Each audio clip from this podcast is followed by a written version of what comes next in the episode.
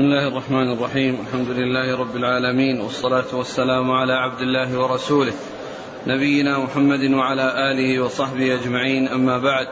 فيقول الإمام الحافظ أبو عيسى الترمذي رحمه الله تعالى، يقول في كتابه شمائل النبي صلى الله عليه وسلم: باب في وفاة رسول الله صلى الله عليه وسلم. قال: حدثنا نصر بن علي قال: حدثنا عبد الله بن الزبير شيخ باهلي قديم بصري قال: حدثنا ثابت البناني عن أنس بن مالك رضي الله عنه أنه قال: لما وجد رسول الله صلى الله عليه وسلم من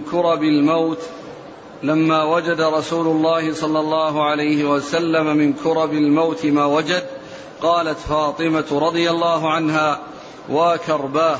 فقال النبي صلى الله عليه وسلم: لا كرب على أبيك بعد اليوم، إنه قد حضر من أبيك ما ليس بتارك منه أحدا الموافاة يوم القيامة.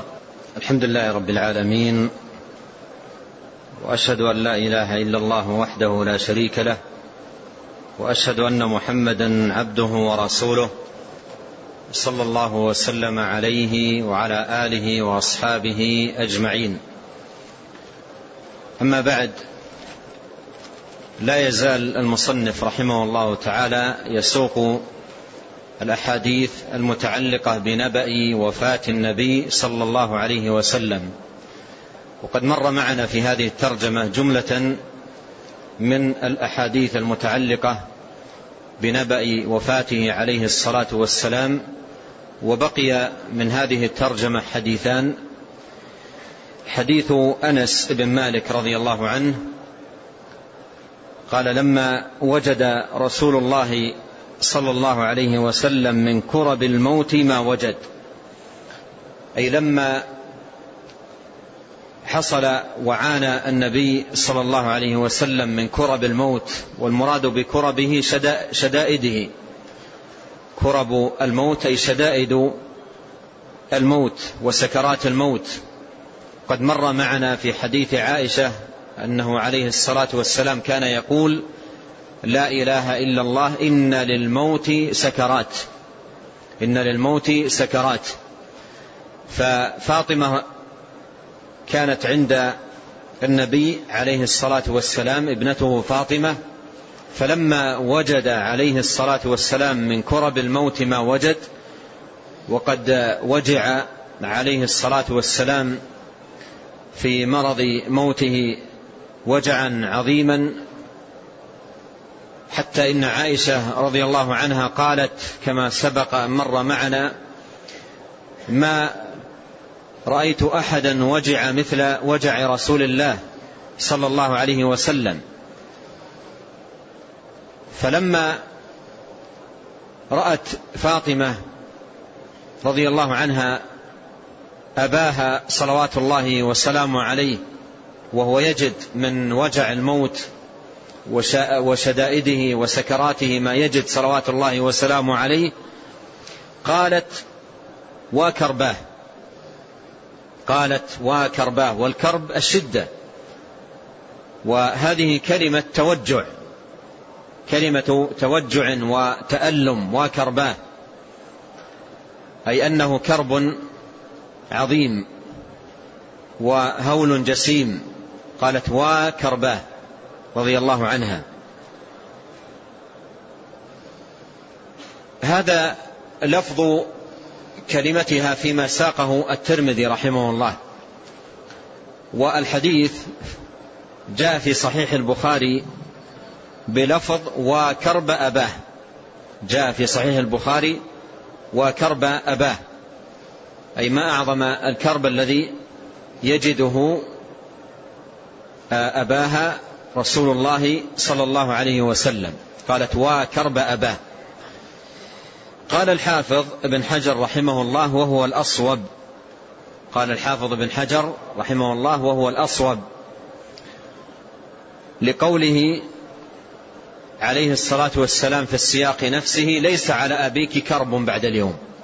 لما قالت: وكرب أباه، يعني ذكرت متألمة شدة الوجع الذي يجده والدها صلوات الله وسلامه عليه فقالت واكرب أباه، فقال عليه الصلاة والسلام مطمئنا لها ومهدئا لها ليس على أبيك كرب بعد اليوم، ليس على أبيك كرب بعد اليوم. ولهذا قال الحافظ بن حجر أن الأصوب أنها قالت واكرب أباه، أنها قالت واكرب أباه، أي تذكر المعاناة والألم والشدة التي يجدها والدها نبينا صلوات الله وسلامه عليه.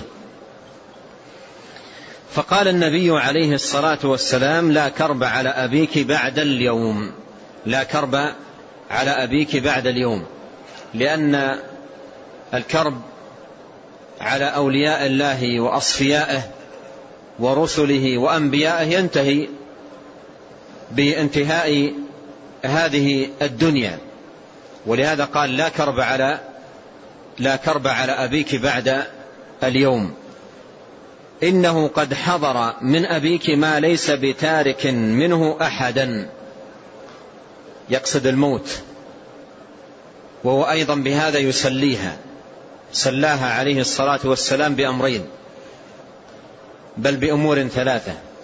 سلاها بقوله لا كرب على أبيك بعد اليوم، وسلاها بقوله عليه الصلاة والسلام إنه قد حضر من أبيك ما ليس بتارك منه أحد، ينبهها إلى أن الذي حضر النبي صلى الله عليه وسلم وهو الموت أمر كتبه الله سبحانه وتعالى على كل إنسان. ومن المعلوم أن مما يسلي الإنسان في مصيبته أن يعلم أنها عامة، إذا علم أنها عامة يعني فقد ابنا له مثلا ثم قال في نفسه ومن الذي لن يفقد ابنا له، أو فقد والده وقال في نفسه من الذي لن يفقد والده، يسلو حينئذ لأنه يدرك أنه شيء عام ليس أمرا اختص به وانفرد به، وإنما هو أمر عام. فهذا مما يسلي المصاب ومما يسلى به المصاب، ومما يسلى به المصاب، يعني رجل فقد والده فيقال له يا أخي هذه سنة ماضية، كل يمر عليه هذا الأمر، إما أن يفقد والده أو والده يفقده، من الذي يبقى؟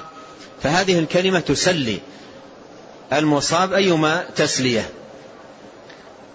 الأمر الثالث مما سلاها به قال الموافاة يوم القيامة، يعني اللقاء يوم القيامة، نلتقي أي على خير بإذن الله يوم القيامة، فهذه تسلية ثالثة ذكرها لها صلوات الله وسلامه عليه. جاء في صحيح البخاري أنه لما مات عليه الصلاة والسلام قالت يا أبتاه أجاب ربا دعاه، يا أبتاه من جنة الفردوس مأواه، يا أبتاه إلى جبريل ننعاه.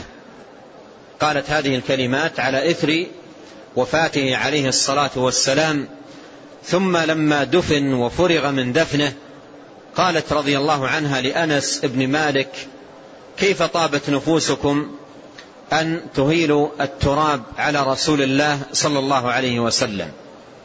نعم. قال حدثنا أبو الخطاب زياد بن يحيى البصري ونصر بن علي قال حدثنا عبد ربه بن بارق الحنفي قال سمعت جدي أبا أمي سماك بن الوليد يحدث أنه سمع ابن عباس رضي الله عنهما يحدث أنه سمع رسول الله صلى الله عليه وسلم يقول من كان له فرطان من أمتي أدخله الله تعالى بهما الجنة. فقالت عائشة فمن كان له فرط من أمتك؟ قال ومن كان له فرط يا موفقة؟ قالت فمن لم يكن له فرط من أمتك؟ قال فأنا فرط لأمتي لن يصابوا بمثلي. ثم ختم الإمام الترمذي رحمه الله تعالى هذه الترجمة المتعلقة بوفاة النبي عليه الصلاة والسلام بهذا الحديث عن ابن عباس رضي الله عنهما يحدث أنه سمع رسول الله صلى الله عليه وسلم يقول من كان له فرطان من أمتي دخل الجنة، من كان له فرطان من أمتي أدخله الله تعالى بهما الجنة، أدخله الله تعالى بهما الجنة.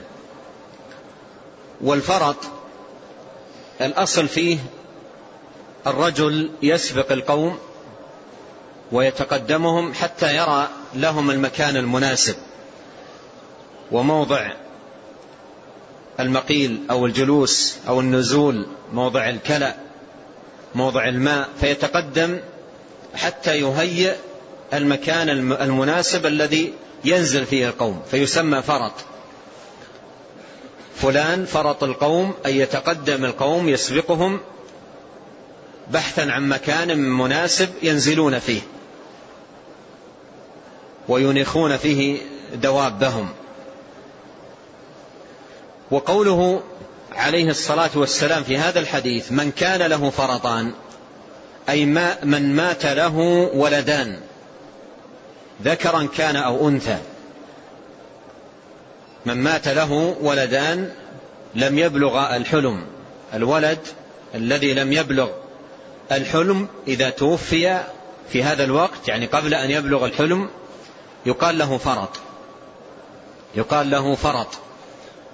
ومصيبة والده فيه عظيمة، لأن والده يبني أمورا كثيرة على هذا الابن في صلاحه ونباته النبات الحسن وقيامه بحقوق والده إلى غير ذلك، فإذا فقده قبل أن يبلغ الحلم تكون المصيبة عظيمة، تكون المصيبة عظيمة.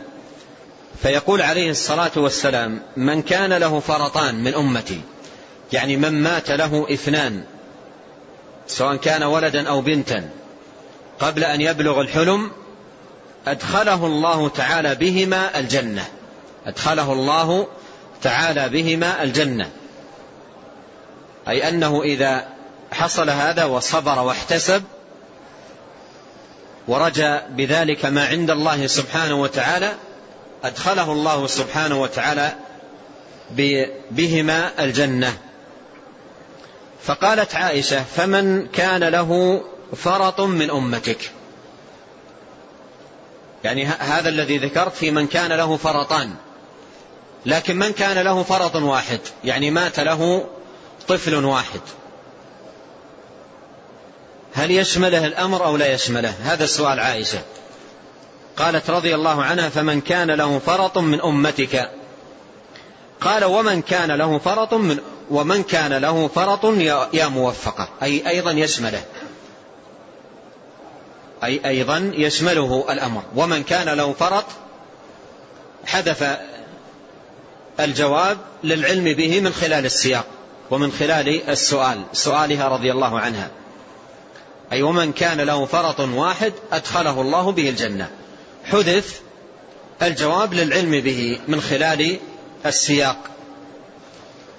وقول النبي عليه الصلاة والسلام خاطبا عائشة رضي الله عنها يا موفقة أي من التوفيق، وهذا فيه إشارة منه عليه الصلاة والسلام أن سؤال عائشة رضي الله عنها هذا من توفيق الله، سؤالها رضي الله عنها من توفيق الله، لأن هذا السؤال ترتب عليه هذا الأمر، ومن كان له فرط واحد أدخله الله به الجنة. فمعنى قوله عليه الصلاة والسلام لها رضي الله عنها يا موفقة للأي للخير ولمثل هذه السؤالات النافعة المفيدة.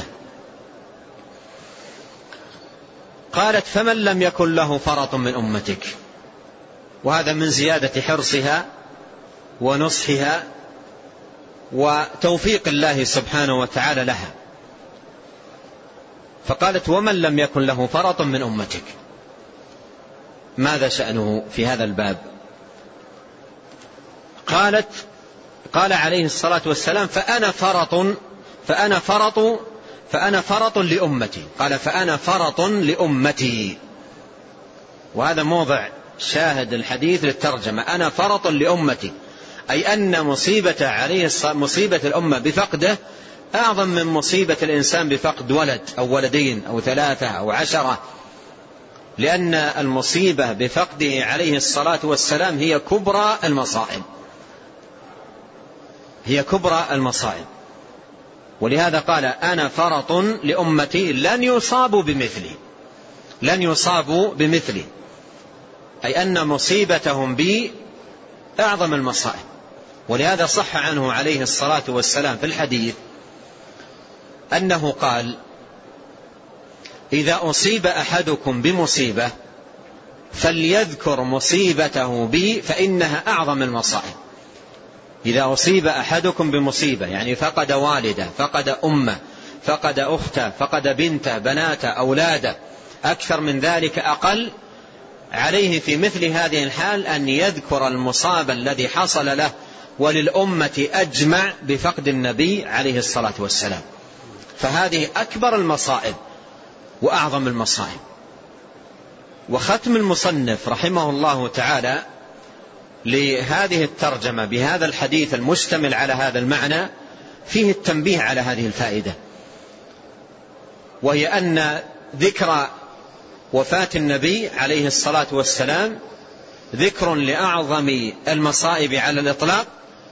وفي ذكر هذا الأمر عندما يصاب العبد بمصيبة فيه تسلية له، لأن المصيبة بفقده صلوات الله وسلامه عليه هي أعظم المصائب كما قال هنا لن يصابوا بمثلي. ويشهد لهذا قوله عليه الصلاة والسلام في الحديث الآخر الذي أشرت إليه، وهو قوله إذا أصيب أحدكم بمصيبة فليذكر مصيبته بي فإنها أعظم المصائب، فإنها أعظم المصائب. وإسناد المصنف رحمه الله تعالى فيه كلام، ولهذا أعله الترمذي رحمه الله في الجامع بقوله هذا حديث غريب. والإسناد فيه عبد ربه بن بارق الحنفي صدوق يخطئ. نعم. قال رحمه الله تعالى باب ما جاء في ميراث رسول الله صلى الله عليه وسلم. قال حدثنا أحمد بن منيع قال حدثنا حسين بن محمد قال حدثنا إسرائيل عن أبي إسحاق عن عمرو بن الحارث أخي جويرية له صحبة رضي الله عنهما أنه قال ما ترك رسول الله صلى الله عليه وسلم إلا سلاحه وبغلته وأرضا جعلها صدقة. ثم عقد المصنف رحمه الله تعالى هذه الترجمة، قال باب ما جاء في ميراث رسول الله صلى الله عليه وسلم.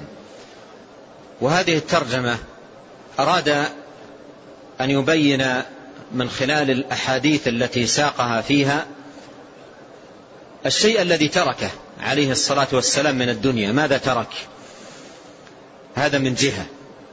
ومن جهة أخرى أراد أن يبين أن النبي عليه الصلاة والسلام شأنه كشأن الأنبياء قبله، شأنه كشأن الأنبياء قبله، لم يورثوا دينارا ولا درهما، وأي شيء تركوه من متاع الدنيا فهو صدقة، وليس ميراثا وإنما هو صدقة. فإن الأنبياء لم يورثوا دينارا ولا درهما، فشأن نبينا عليه الصلاة والسلام كشأن سائر الأنبياء. ولهذا صح عنه عليه الصلاة والسلام كما سيأتي عند المصنف لا نورث وما تركناه صدقة، أي والشيء الذي تركناه صدقة من الصدقات، ليس ميراثا وليس حقا للورثة يقتسمونه، لأن الأنبياء لا يورثون. وميراث الأنبياء هو العلم، ميراث الأنبياء هو العلم. ولهذا قال عليه الصلاة والسلام فإن العلماء ورثت الأنبياء، فإن الأنبياء لم يورثوا دينارا ولا درهما، فمن ورث فإنما ورثوا العلم، فمن أخذه أخذ بحظ وافر. فإنما ورثوا العلم فمن أخذه أخذ بحظ وافر.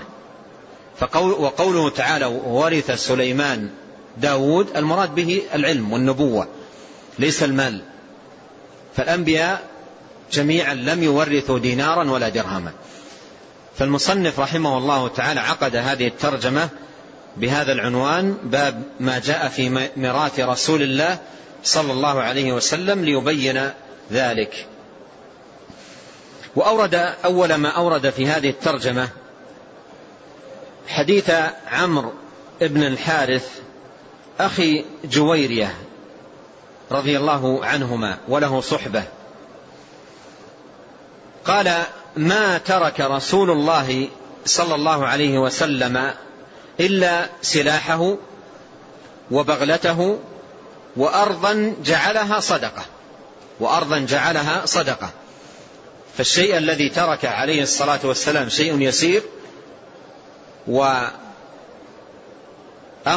قليل جدا يعد على أصابع اليد، وجعله عليه الصلاة والسلام صدقة.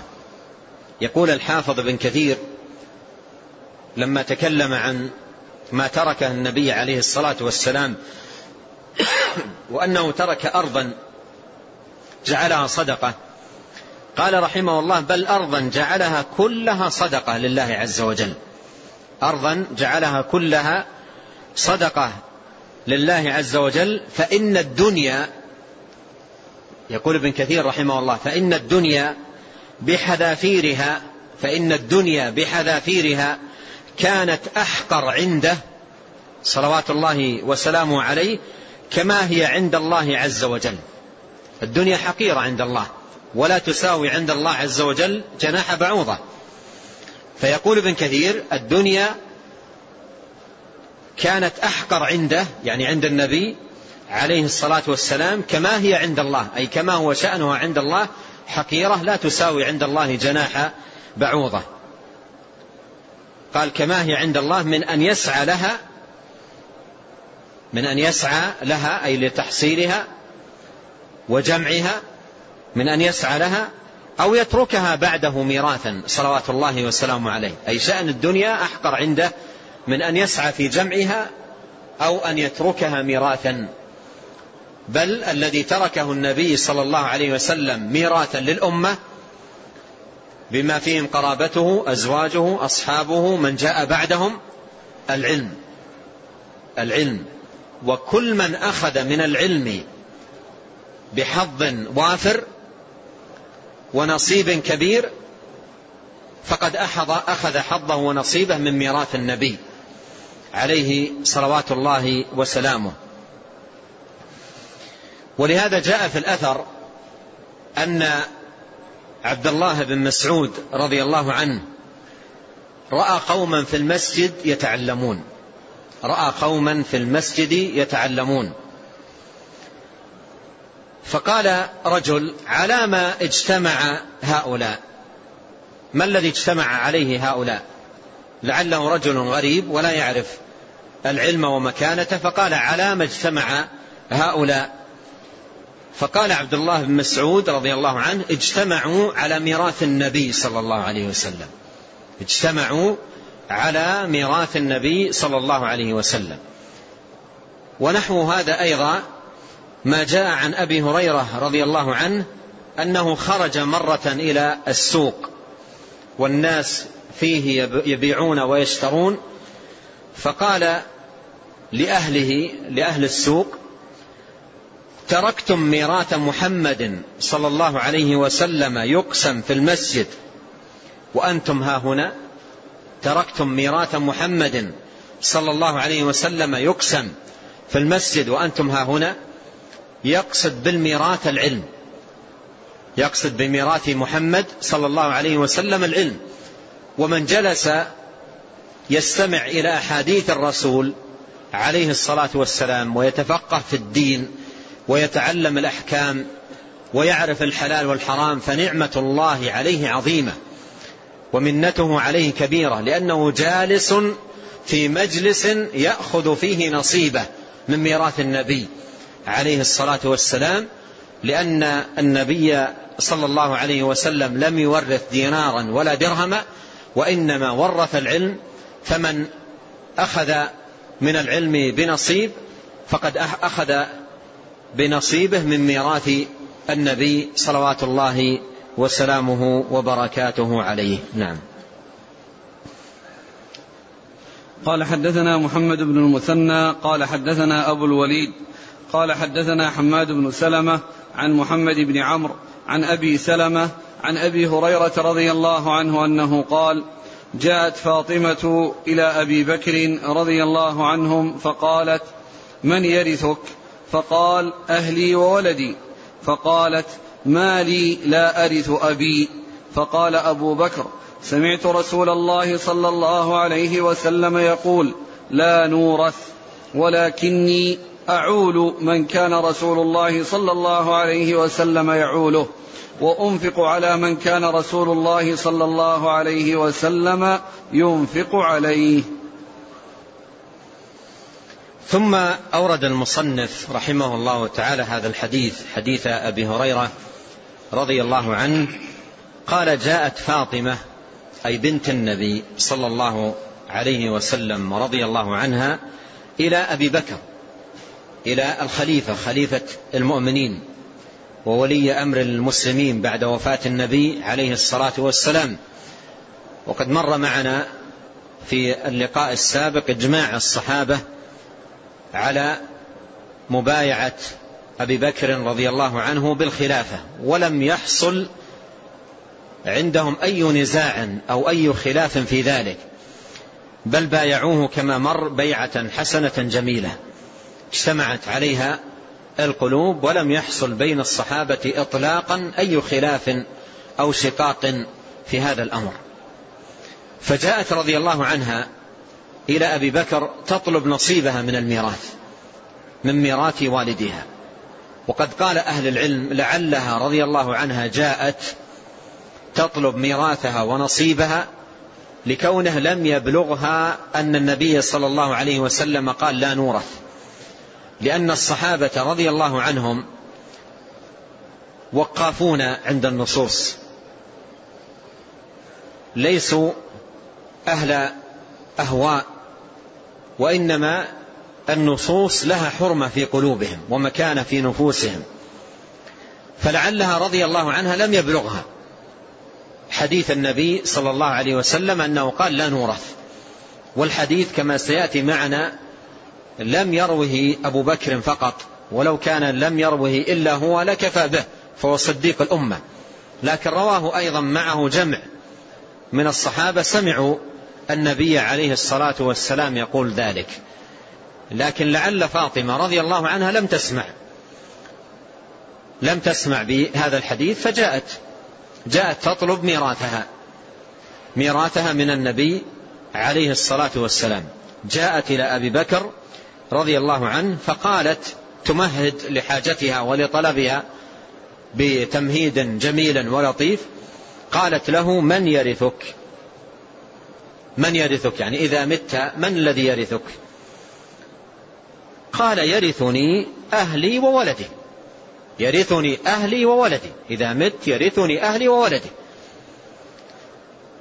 قالت: ما لي لا أرث أبي؟ إذا كنت يرثك أهلك وولدك فما لي لا أرث أبي؟ لماذا أنا لا يكون لي نصيب وميراث من والدي؟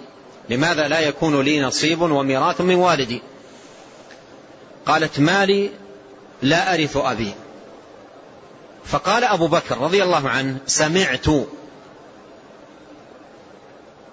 نسمع النص، قال: سمعت رسول الله صلى الله عليه وسلم يقول لا نورث، سمعت رسول الله صلى الله عليه وسلم يقول لا نورث. فهو رضي الله عنه لما يقسم ميراث النبي أو ما تركه النبي صلى الله عليه وسلم بين قرابته أهله وأزواجه وولده، لأنه صلى الله عليه وسلم قال لا نورث، الصحابة رضي الله عنهم وقافون عند النصوص، والنصوص هي الحكم عندهم وعليها المعول، ليس المعول على أي أمر آخر وإنما على النصوص. قال: سمعت رسول الله صلى الله عليه وسلم يقول: لا نورث. ماذا قالت رضي الله عنها؟ سمعت النص ووقفت عنده، وهذا مما يؤكد أنها لم تسمع به قبل، وإلا لو كانت سمعت به قبل لم تأتي تطالب، لأن النصوص لها مكانتها ولها منزلتها في نفوس الصحابة عموما رضي الله عنهم وأرضاهم. فقال لها رضي الله عنه: سمعت رسول الله صلى الله عليه وسلم يقول: لا نورث، لا نورث. هذا نص فيصل في المسألة، لا نورث. قال رضي الله عنه: ولكني أعول من كان رسول الله صلى الله عليه وسلم يعوله. أعول أي أنفق،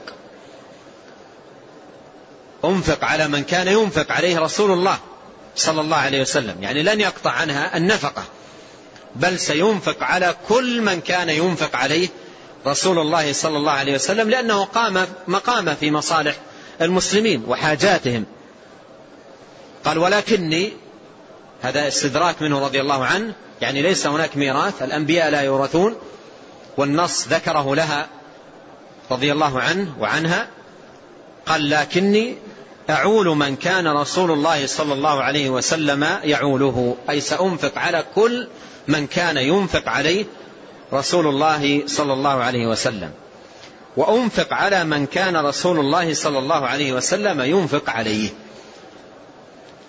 وانتهت رضي الله عنها عند هذا، لأنه ذكر لها سبب عدم قسمه للميراث بأنه بنى ذلك على حديث سمعه من رسول الله صلوات الله وسلامه عليه. نعم. قال: حدثنا محمد بن المثنى قال: حدثنا يحيى بن كثير العنبري أبو غسان قال: حدثنا شعبة عن عمرو بن مرة عن أبي البختري أن العباس وعليا رضي الله عنهما جاء إلى عمر رضي الله عنه يختصمان، يقول كل واحد منهما لصاحبه: أنت كذا، أنت كذا. فقال عمر رضي الله عنه لطلحة والزبير وعبد الرحمن بن عوف وسعد رضي الله عنهم أجمعين: أنشدكم بالله، أسمعتم رسول الله صلى الله عليه وسلم يقول: كل ما لنبي صدقة إلا ما أطعمه، إنا لا نورث، وفي الحديث قصة. ثم أورد رحمه الله تعالى هذا الحديث عن أبي البختري أو البختري أن العباس وعليا جاء إلى عمر يختصمان، يقول كل واحد منهما لصاحبه: أنت كذا، أنت كذا. جاء العباس عم النبي وعلي بن أبي طالب ابن عم النبي إلى إلى عمر بن الخطاب يختصمان عنده.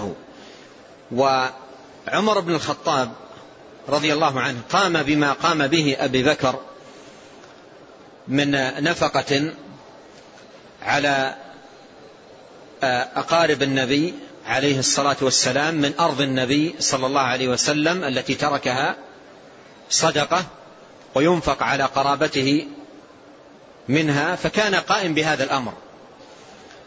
ثم إنه بعد ذلك رضي الله عنه رأى أن يجعل النظارة على الأرض مقسومة بين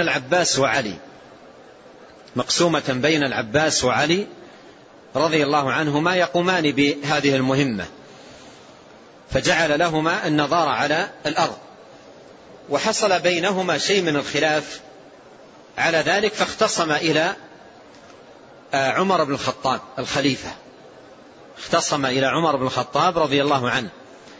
فقال علي: أنت كذا، أنت كذا، أي كل واحد يذكر الشيء الذي حصل بينهما حول الأرض، وكأنهما يرغبان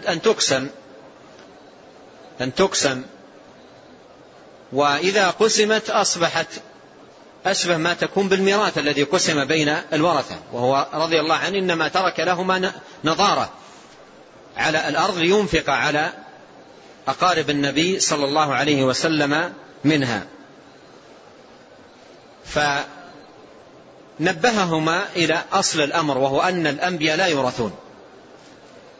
الأنبياء لا يورثون، ولهذا قال مستشهدا بمن عنده، قال عمر لطلحة والزبير وعبد الرحمن بن عوف وسعد، وهؤلاء من أكابر الصحابة، بل كلهم من العشرة المبشرين بالجنة، من أكابر الصحابة وكلهم من العشرة المبشرين بالجنة. قال أنشدكم بالله، أي أسألكم بالله، أسمعتم رسول الله صلى الله عليه وسلم يقول كل ما لنبي صدقة؟ كل ما لنبي صدقة، أي مال كل الأنبياء صدقة لا يورثون. قوله مال كل نبي صدقة مثل قوله لا نورث، كل ما لنبي صدقة إلا ما أطعمه إنا لا نورث. فأقروا بذلك، أقروا وشهدوا بذلك سعد وطلحة والزبير وعبد الرحمن بن عوف، كلهم سمعوا النبي صلى الله عليه وسلم يقول ذلك. وهذا هو موضع الشاهد من الحديث للترجمة، وإلا سياقه طويل كما أشار المصنف. قال وفي الحديث قصة، ولعله يأتي إشارة إليها بطولها لاحقا.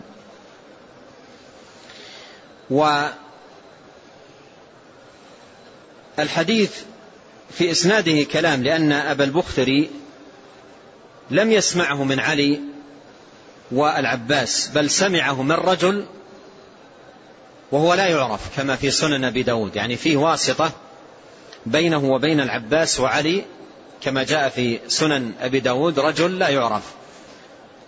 فالإسناد ضعيف، لكن يشهد له ما رواه أبو داود عن عائشة، وسيأتي عند المصنف لا نورث، ما تركناه فهو صدقة، إنما هذا المال لآل محمد. وكذلك يشهد له الحديث الآتي عند المصنف من طريق مالك بن أوس بن الحدثان. نعم. قال حدثنا محمد بن المثنى قال حدثنا صفوان بن عيسى عن أسامة بن زيد عن الزهري عن عروة عن عائشة رضي الله عنها أن رسول الله صلى الله عليه وسلم قال لا نورث ما تركنا فهو صدقة. الرجل لعل ضبط اسمه أبي البختري هكذا، لكن ما أذكر، تذكر شيء حولها؟ البختري، ها؟ نعم. ثم أورد رحمه الله تعالى عن عائشة رضي الله عنها أن رسول الله صلى الله عليه وسلم قال لا نورث ما تركنا فهو صدقة، لا نورث ما تركنا فهو صدقة. وهذا من حديث أم المؤمنين عائشة رضي الله عنها. وعائشة رضي الله عنها كما قال الحافظ ابن كثير لما أورد الحديث، قال وهي من الورثة لو كان النبي صلى الله عليه وسلم يورث. عائشة رضي الله عنها من الورثة لو كان يورث، وروت هذا الحديث مع أنها لها نصيب من الميراث لو كان النبي صلى الله عليه وسلم يورث، فروت رضي الله عنها لا نورث ما تركنا فهو صدقة. وكأنه جاء في بعض روايات الحديث أن أزواج النبي أردنا إرسال عثمان إلى أبي بكر يطالبنا بالميراث، فقالت لهن عائشة، روت لهن عائشة رضي الله عنها أن النبي صلى الله عليه وسلم قال لا نورث ما تركنا فهو صدقة، فوقفنا عند ذلك، كما وقفت فاطمة رضي الله عنها لما روى لها أبو بكر الصديق قول النبي صلى الله عليه وسلم لا نورث. نعم. قال حدثنا محمد بن بشار قال حدثنا عبد الرحمن بن مهدي قال حدثنا سفيان عن أبي الزناد عن الأعرج عن أبي هريرة رضي الله عنه عن النبي صلى الله عليه وسلم أنه قال لا يقسم ورثتي دينارا ولا درهما ما تركت بعد نفقة نسائي ومؤنة عاملي فهو صدقة. ثم أورد رحمه الله تعالى هذا الحديث عن أبي هريرة، وهو في معنى الأحاديث المتقدمة أن النبي عليه الصلاة والسلام قال لا يقسم ورثتي دينارا ولا درهما، لا يقسم ورثة دينارا ولا درهما. هذا نظير قوله عليه الصلاة والسلام فإن الأنبياء لم يورثوا دينارا ولا درهما، فإن الأنبياء لم يورثوا دينارا ولا درهما وإنما ورثوا العلم، فمن أخذه أخذ بحظ وافر أي نصيب عظيم. فهنا يقول عليه الصلاة والسلام في حديث أبي هريرة لا يقسم ورثة دينارا ولا درهما، فالنبي عليه الصلاة والسلام لا يورث، لا يقسم لورثته لا دينار ولا درهم. ما تركت بعد نفقة نسائي ومؤنة عيالي فهو صدقة. نعم، ما تركت بعد نفقة نسائي ومؤنة عاملي فهو صدقة. ما تركت بعد نفقة نسائي ومؤنة عاملي، أي الشيء الذي تركه عليه الصلاة والسلام يؤخذ منه نفقة، ليس ميراث، يؤخذ منه نفقة لنسائه عليه الصلاة والسلام، ويؤخذ منه أيضا نفقة لعامله. وقد اختلف أهل العلم ما المراد بالعامل، قيل المراد بالعامل الذي يلي أمر المسلمين بعده. قال الحافظ بن حجر وهو المعتمد، قال الحافظ بن حجر رحمه الله وهو المعتمد.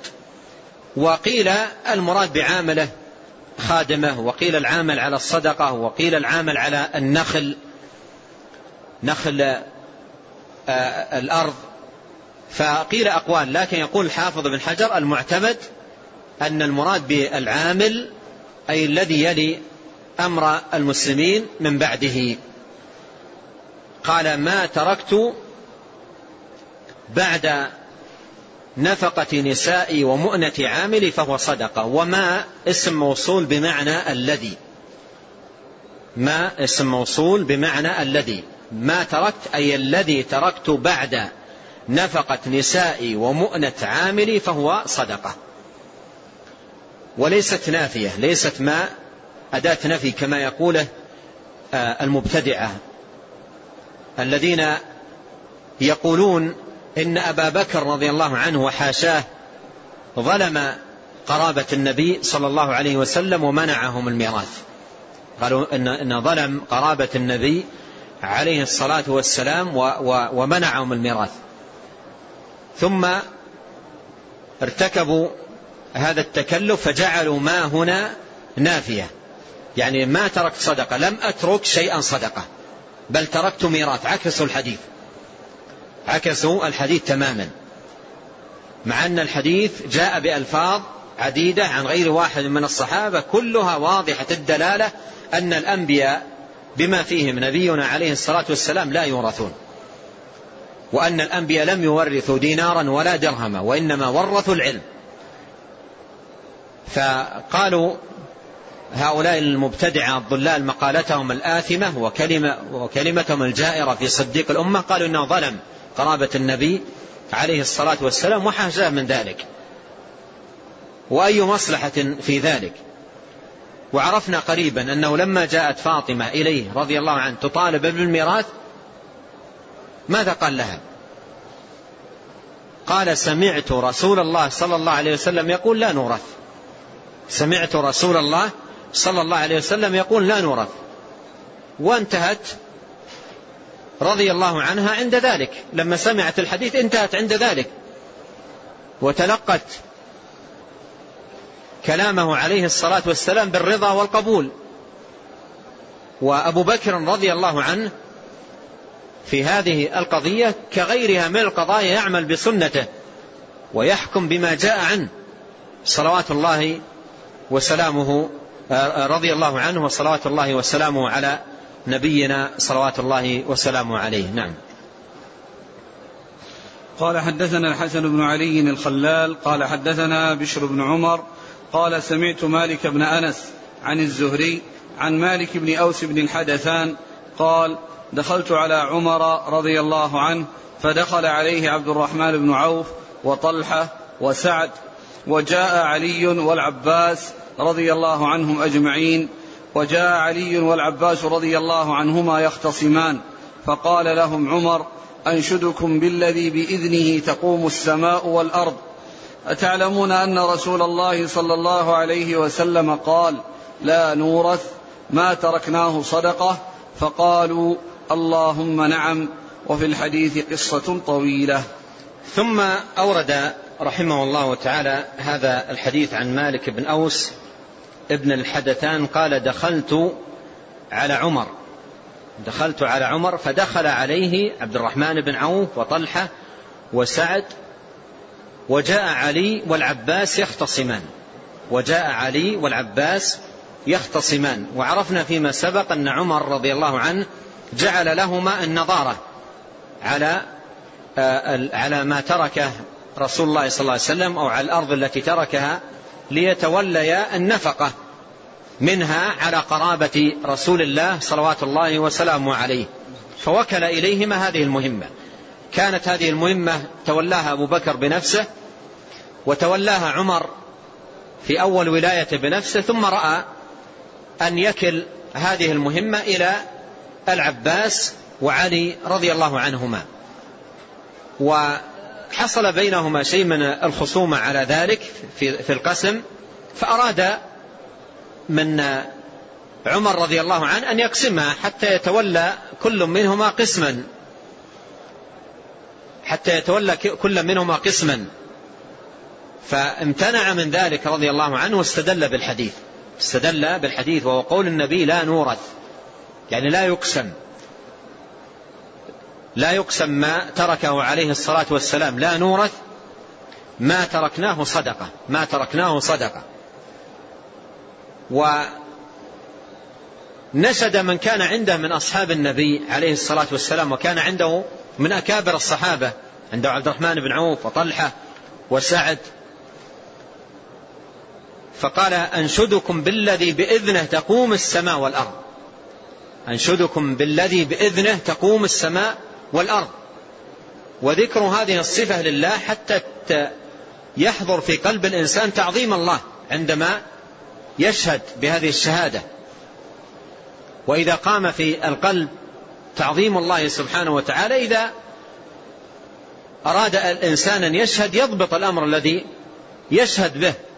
قال أنشدكم بالذي بإذنه تقوم السماء والأرض. أتعلمون أن رسول الله صلى الله عليه وسلم قال لا نورث ما تركناه صدقة؟ فقالوا اللهم نعم، أي نشهد بذلك أن النبي صلى الله عليه وسلم قال ذلك. قال المصنف رحمه الله وفي الحديث قصة طويلة. والحديث في الصحيحين، ونستمع إلى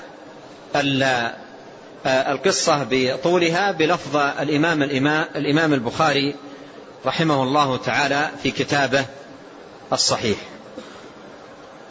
قال الإمام البخاري رحمه الله تعالى: حدثنا أبو اليمان قال أخبرنا شعيب عن الزهري قال أخبرني مالك بن أوس بن الحدثان النصري أن عمر بن الخطاب رضي الله عنه دعاه إذ جاءه حاجبه يرفع فقال: هل لك في عثمان وعبد الرحمن والزبير وسعد رضي الله عنهم يستأذنون؟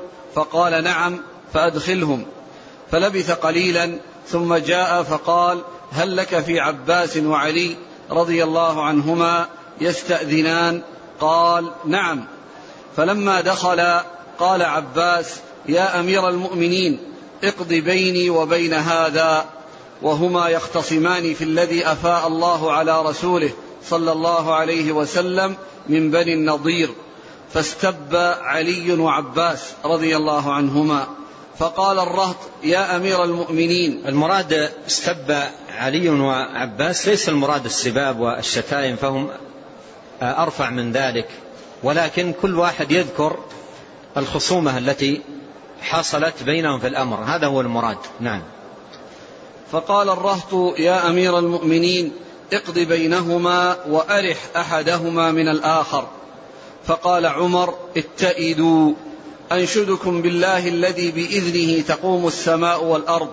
هل تعلمون أن رسول الله صلى الله عليه وسلم قال لا نورث ما تركنا صدقة، يريد بذلك نفسه؟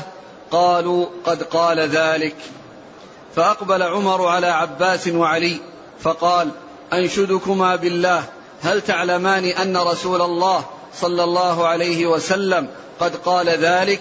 قال نعم. قال فإني أحدثكم عن هذا الأمر. إن الله سبحانه كان خص رسوله صلى الله عليه وسلم في هذا الفيء بشيء لم يعطه أحدا غيره، فقال جل ذكره: وما أفاء الله على رسوله منهم فما أوجفتم عليه من خيل ولا ركاب، إلى قوله قدير. فكانت هذه خالصة لرسول الله صلى الله عليه وسلم. ثم والله ما احتازها دونكم ولا استأثرها عليكم، لقد أعطاكموها وقسمها فيكم حتى بقي هذا المال منها. فكان رسول الله صلى الله عليه وسلم ينفق على أهله نفقة سنتهم من هذا المال، ثم يأخذ ما بقي فيجعله مجعل مال الله. فعمل ذلك رسول الله صلى الله عليه وسلم حياته، ثم توفي النبي صلى الله عليه وسلم. فقال أبو بكر رضي الله عنه: فأنا ولي رسول الله صلى الله عليه وسلم. فقبضه أبو بكر فعمل فيه بما عمل به رسول الله صلى الله عليه وسلم وأنتم حينئذ. فأقبل على علي وعباس وقال: تذكران أن أبا بكر عمل فيه كما تقولان؟ والله يعلم إنه فيه لصادق بار راشد تابع للحق، ثم توفى الله أبا بكر. فقلت: أنا ولي رسول الله صلى الله عليه وسلم وأبي بكر، فقبضته سنتين من إمارتي أعمل فيه بما عمل رسول الله صلى الله عليه وسلم وأبو بكر، والله يعلم أني فيه صادق بار راشد تابع للحق. ثم جئتماني كلاكما وكلمتكما واحدة وأمركما جميع، فجئتني يعني عباسا فقلت لكما: إن رسول الله صلى الله عليه وسلم قال: لا نورث ما تركنا صدقة. فلما بدا لي أن أدفعه إليكما قلت: إن شئتما دفعته إليكما على أن عليكما عهد الله وميثاقه، لتعملان فيه بما عمل فيه رسول الله صلى الله عليه وسلم وأبو بكر، وما عملت فيه مذ وليت، وإلا فلا تكلماني. فقلتما: ادفعه إلينا بذلك، فدفعته إليكما.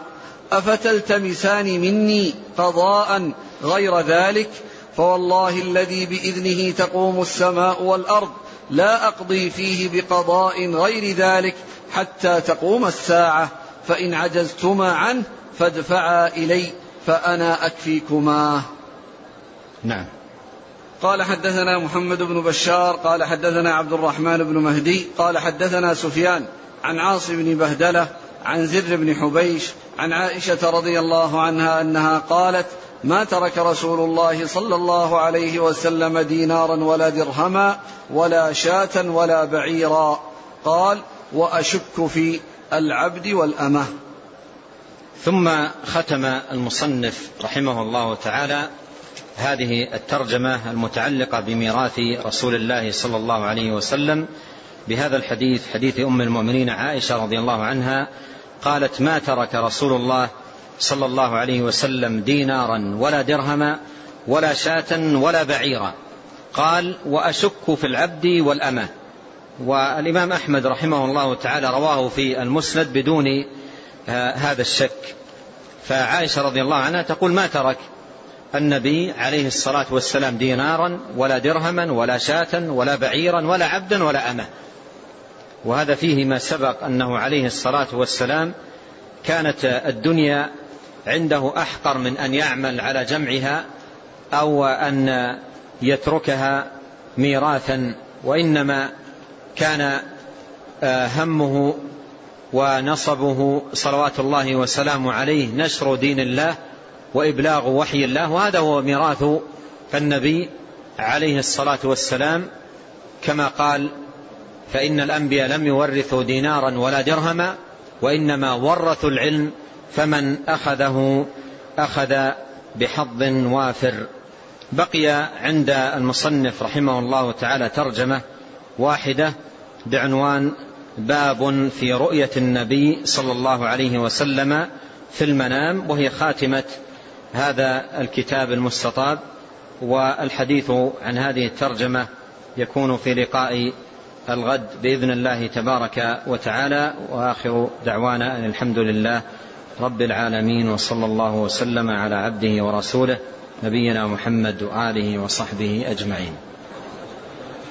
جزاكم الله خيرا وبارك الله فيكم، ألهمكم الله الصواب ووفقكم للحق، نفعنا الله ما سمعنا، وغفر الله لنا ولكم وللمسلمين أجمعين. يقول هناك رجل عنده شك في الله ودائم توسوس له نفسه، ويتعبد مدة من الزمن ثم ينقطع فترة وييأس من العبادة، ولكن مرة أخرى يرجع إلى الصلاة ثم توسوس له نفسه. هذا تسلط عليها الشيطان وأكثر عليه من الوساوس والتشكيك. وقد قال عليه الصلاة والسلام: إن الشيطان يأتي لأحدكم ويقول إن الله خلق كذا وخلق كذا، فمن خلق الله؟ يشكك العبد. قال: فإذا بلغ ذلك فلينته وليتعوذ بالله من الشيطان الرجيم، يعني لا يسترسل مع هذه الوساوس، لا يسترسل مع هذه الوساوس، لأن بعض الناس إذا بدأت هذه الوساوس تدخل إلى قلبه يسترسل معها وينميها، وربما أيضا حدث بها الآخرين، مما يزيد تمكن هذه الوساوس في القلب وازدياد مرض القلب بها. بينما الواجب على من بدأت معه مثل هذه الوساوس أن ينتهي، كما أرشد إلى ذلك النبي عليه الصلاة والسلام. هذا أولا. ثانيا، نتعوذ بالله من الشيطان، لأن الشيطان هو الذي يمد القلب بهذه الوساوس، فيتعوذ بالله من الشيطان الرجيم بصدق حتى ينقطع عنه من يمد هذه الوساوس في قلبه. وليقل كما جاء في الحديث: آمنت بالله، ويستحضر ما يقتضيه الإيمان بالله من تعظيم لله وقدر له سبحانه وتعالى حق قدره، ومعرفة بجلاله وكماله وعظمته، وتنزهه تبارك وتعالى عن الشبيه والمثال، ليس كمثله شيء وهو السميع البصير، وأنه تبارك وتعالى أعظم وأجل وأكبر مما يخطر في القلوب ويجول في النفوس. وكلنا نقول مرات وكرات في أيامنا وليالينا: الله أكبر، أي الله أكبر من كل شيء، وأكبر من كل ما يخطر في بالنا ويدور في خيالنا. فيجب على العبد أن يعظم الله، وأن يكبر الله، وأن ينزه الله، وأن يسبح الله، وأن يقدس الله، وأن ينتهي عن هذه الوساوس التي هي مرض للقلوب وسقم للنفوس. وعلى هذا السائل أن يعمل بوصية النبي عليه الصلاة والسلام، وأن يقبل على عبادة الله وطاعته كما أمر، ولا ينقطع عن العبادة. الانقطاع من العبادة من الشيطان وهلكة للإنسان. وعليه ألا يسترسل مع هذه الوساوس، وأن يكثر التعوذ بالله من الشيطان الرجيم: قل أعوذ برب الناس، ملك الناس، إله الناس، من شر الوسواس الخناس. قال ابن عباس رضي الله عنهما: الوسواس الخناس الشيطان، إذا غفل عن ذكر الله وسوس، وإذا ذكر الله خنس، أي ابتعد وانطرد. فينبغي على العبد أن يذكر الله، وأن يتعوذ بالله من الشيطان الرجيم، وأن يحافظ على العبادة والطاعة. نعم. يقول: يا شيخ وفقك الله، هناك من يقول إن أول واجب على العبيد هو المعرفة، ويقول إن الله أرسل الرسل لكي يعرفوا الناس بربهم، هل هذا صواب؟ ما هو قول أهل السنة في هذه المسألة؟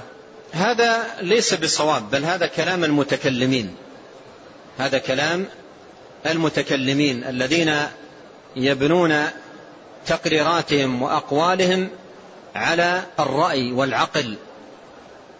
أما أهل السنة والجماعة فقولهم في ذلك مستمد من كتاب الله وسنة نبيه عليه الصلاة والسلام، وهو أن أول واجب على المكلف عبادة الله وإخلاص الدين له، والمعرفة إذا وجدت من العبد قد يترتب بعد المعرفة عبادة وقد لا يترتب عبادة، قد يعرف الله ولا يعبد الله، فلا يكون حقق الواجب عليه بالمعرفة فقط.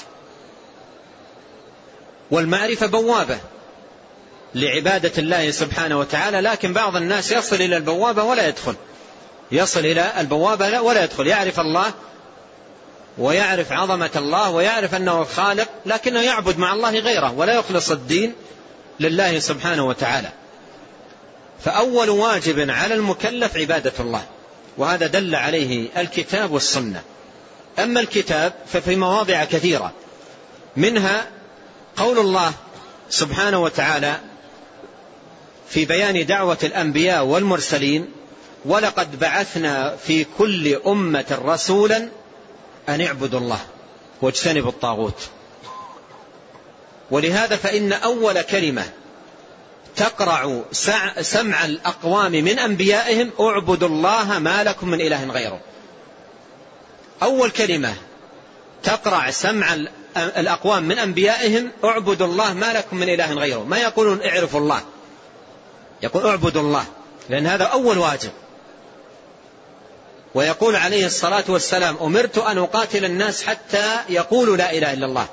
ما قال حتى يعرفوا الله، قال حتى يقولوا لا إله إلا الله، لأن أول واجب على المكلف عبادة الله سبحانه وتعالى، عبادة الله وإخلاص الدين له. ولهذا كان عليه الصلاة والسلام يسير في طرقات مكة يقول: قولوا لا إله إلا الله تفلحوا. ما كان يقول اعرفوا الله، يقول: قولوا لا إله إلا الله تفلحوا. فأول واجب على العبيد عبادة الله سبحانه وتعالى وإخلاص الدين له.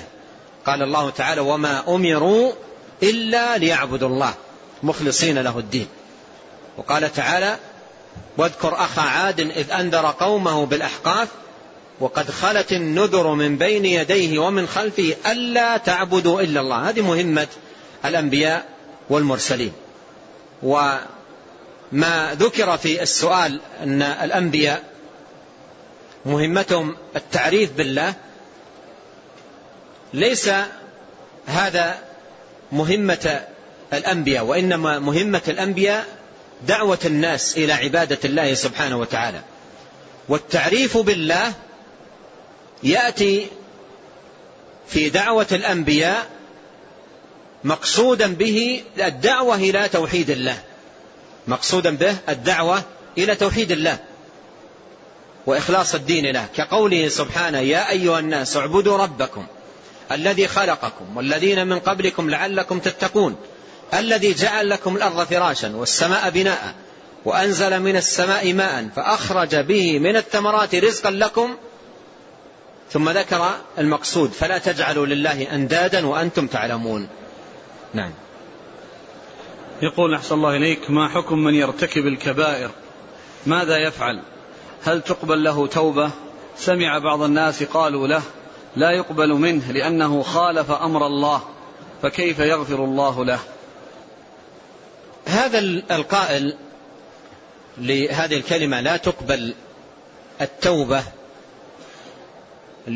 معللا ذلك بقوله لأنهم خالفوا أمر الله، هذا متألي على الله وقائل على الله جل وعلا بلا علم. وأعظم الناس إثما من ييأس الناس ويقنطهم من التوبة، أعظم الناس إثما من ييأس الناس ويقنطهم من التوبة. وهذا من أعظم ما يكون في باب الآثام وباب الصد عن الله وعن الإقبال عليه والتوبة إليه سبحانه وتعالى.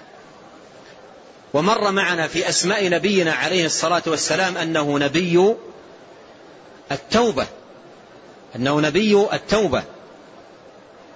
ومن الذي يأس الناس ويقنطهم والعياذ بالله من التوبة إلى الله، ويقول إن الله لا يقبل التوبة. هذه كلمة عظيمة وتألي على الله وقول على الله بلا علم.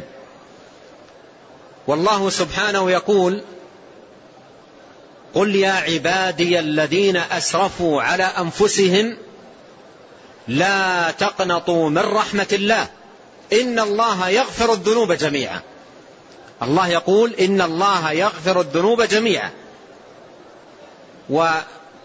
والذي سئل أو سأل السائل عن مقالته في السؤال يقول لا تقبل، لأنهم خالفوا أمر الله. وربنا جل وعلا يقول إن الله يغفر الذنوب جميعا.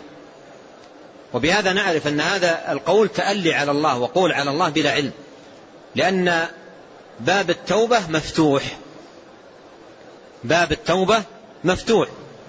وجاء في الحديث إن الله يبسط يده بالليل ليتوب مسيء النهار، ويبسط يده بالنهار ليتوب مسيء الليل، حتى تطلع الشمس من مغربها. إذا طلعت الشمس من مغربها طبع على كل قلب بما فيه، وإذا رآها الناس آمنوا جميعا، لكن لا يقبل الإيمان حينئذ. لا ينفع نفسا إيمانها لم تكن آمنت من قبل أو كسبت في إيمانها خيرا.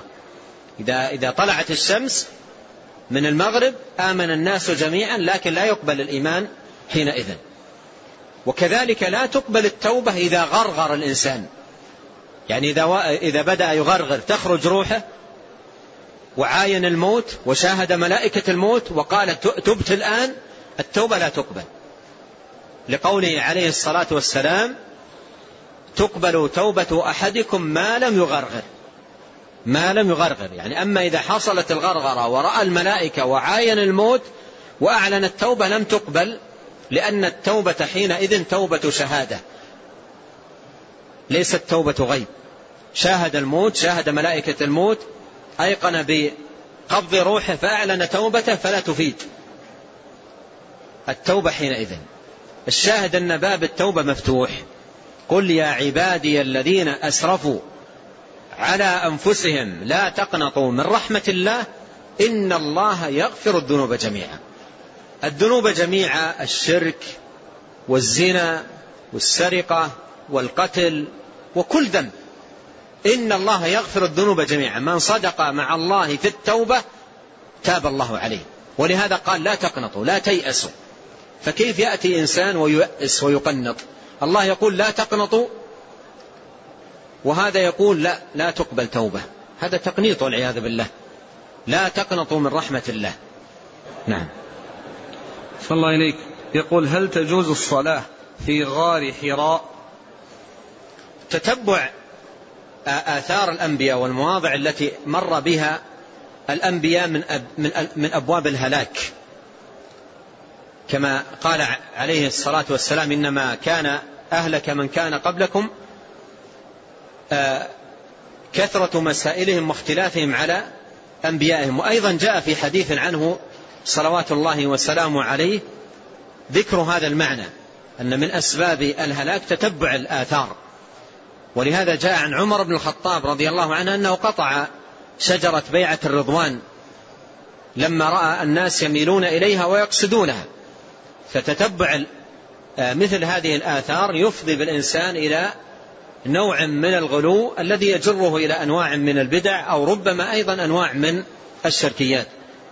والذي يريد الآثار حقا وصدقا، فآثار النبي عليه الصلاة والسلام، أحاديثه وسننه والدين الذي بينه للناس، فعليه أن يحافظ على هذه الآثار أشد المحافظة، ويعظمها أشد التعظيم، ويلازم اتباع النبي عليه الصلاة والسلام في سننه وأحاديثه المأثورة عنه صلى الله عليه وسلم.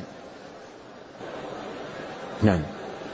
يقول: لدينا خطيب يقول إن إبليس عندما أراد أن يتوب قال الله له: اذهب واسجد عند قبر آدم.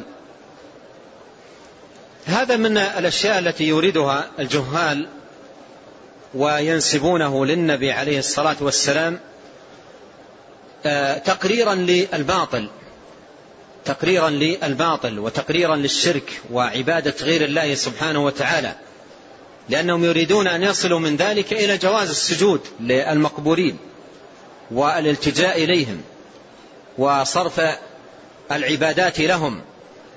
وإلا إبليس قد دل القرآن الكريم دلالة قطعية أن الله عز وجل طرده وأبعده من رحمته ولعنه وأحل عليه غضبه ومقته.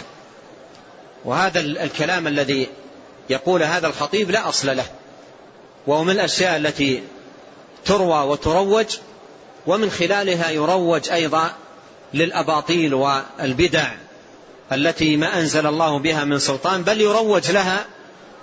يروج بها للشركيات. وكم افتري على النبي عليه الصلاة والسلام من أحاديث أراد مخترعوها ومحدثوها تقرير الشرك والعياذ بالله، تقرير الشرك والعياذ بالله، وتقرير عبادة الأصنام وعبادة القبور. نعم. يقول رجل يقول بأنه يحب والديه أكثر من حبه للصحابة.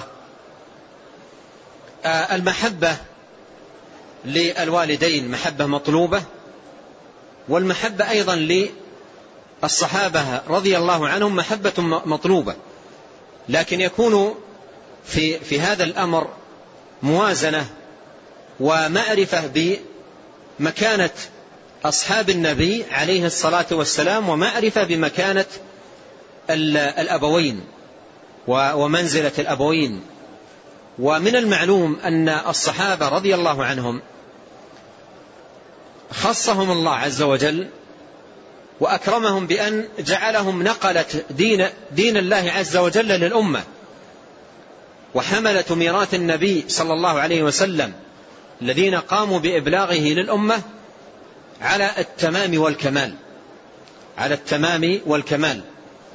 فالصلة بالصحابة رضي الله عنهم والرابطة بالصحابة رضي الله عنهم رابطة دينية، وليس هناك شيء من دين الله وصل إلينا إلا من طريق الصحابة، لأنهم حملة الدين، ولهذا مكانتهم ومنزلتهم وحقهم على الأمة عظيم، لأنهم حملة دين الله سبحانه وتعالى. والوالدان أيضا لهما الحق، حق الأبوة وحق الأمومة وحق التربية، وأيضا حق التنشئة على الإسلام إذا كان الأبوان مسلمين صالحين.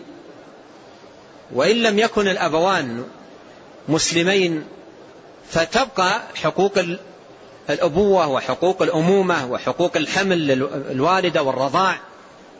قد قال الله سبحانه وتعالى: وإن جاهداك على أن تشرك بي ما ليس لك به علم فلا تطعهما وصاحبهما في الدنيا معروفا. نعم. ونكتفي بهذا، والله تعالى أعلم، وصلى الله وسلم وبارك وأنعم على عبده ورسوله نبينا محمد وآله وصحبه أجمعين.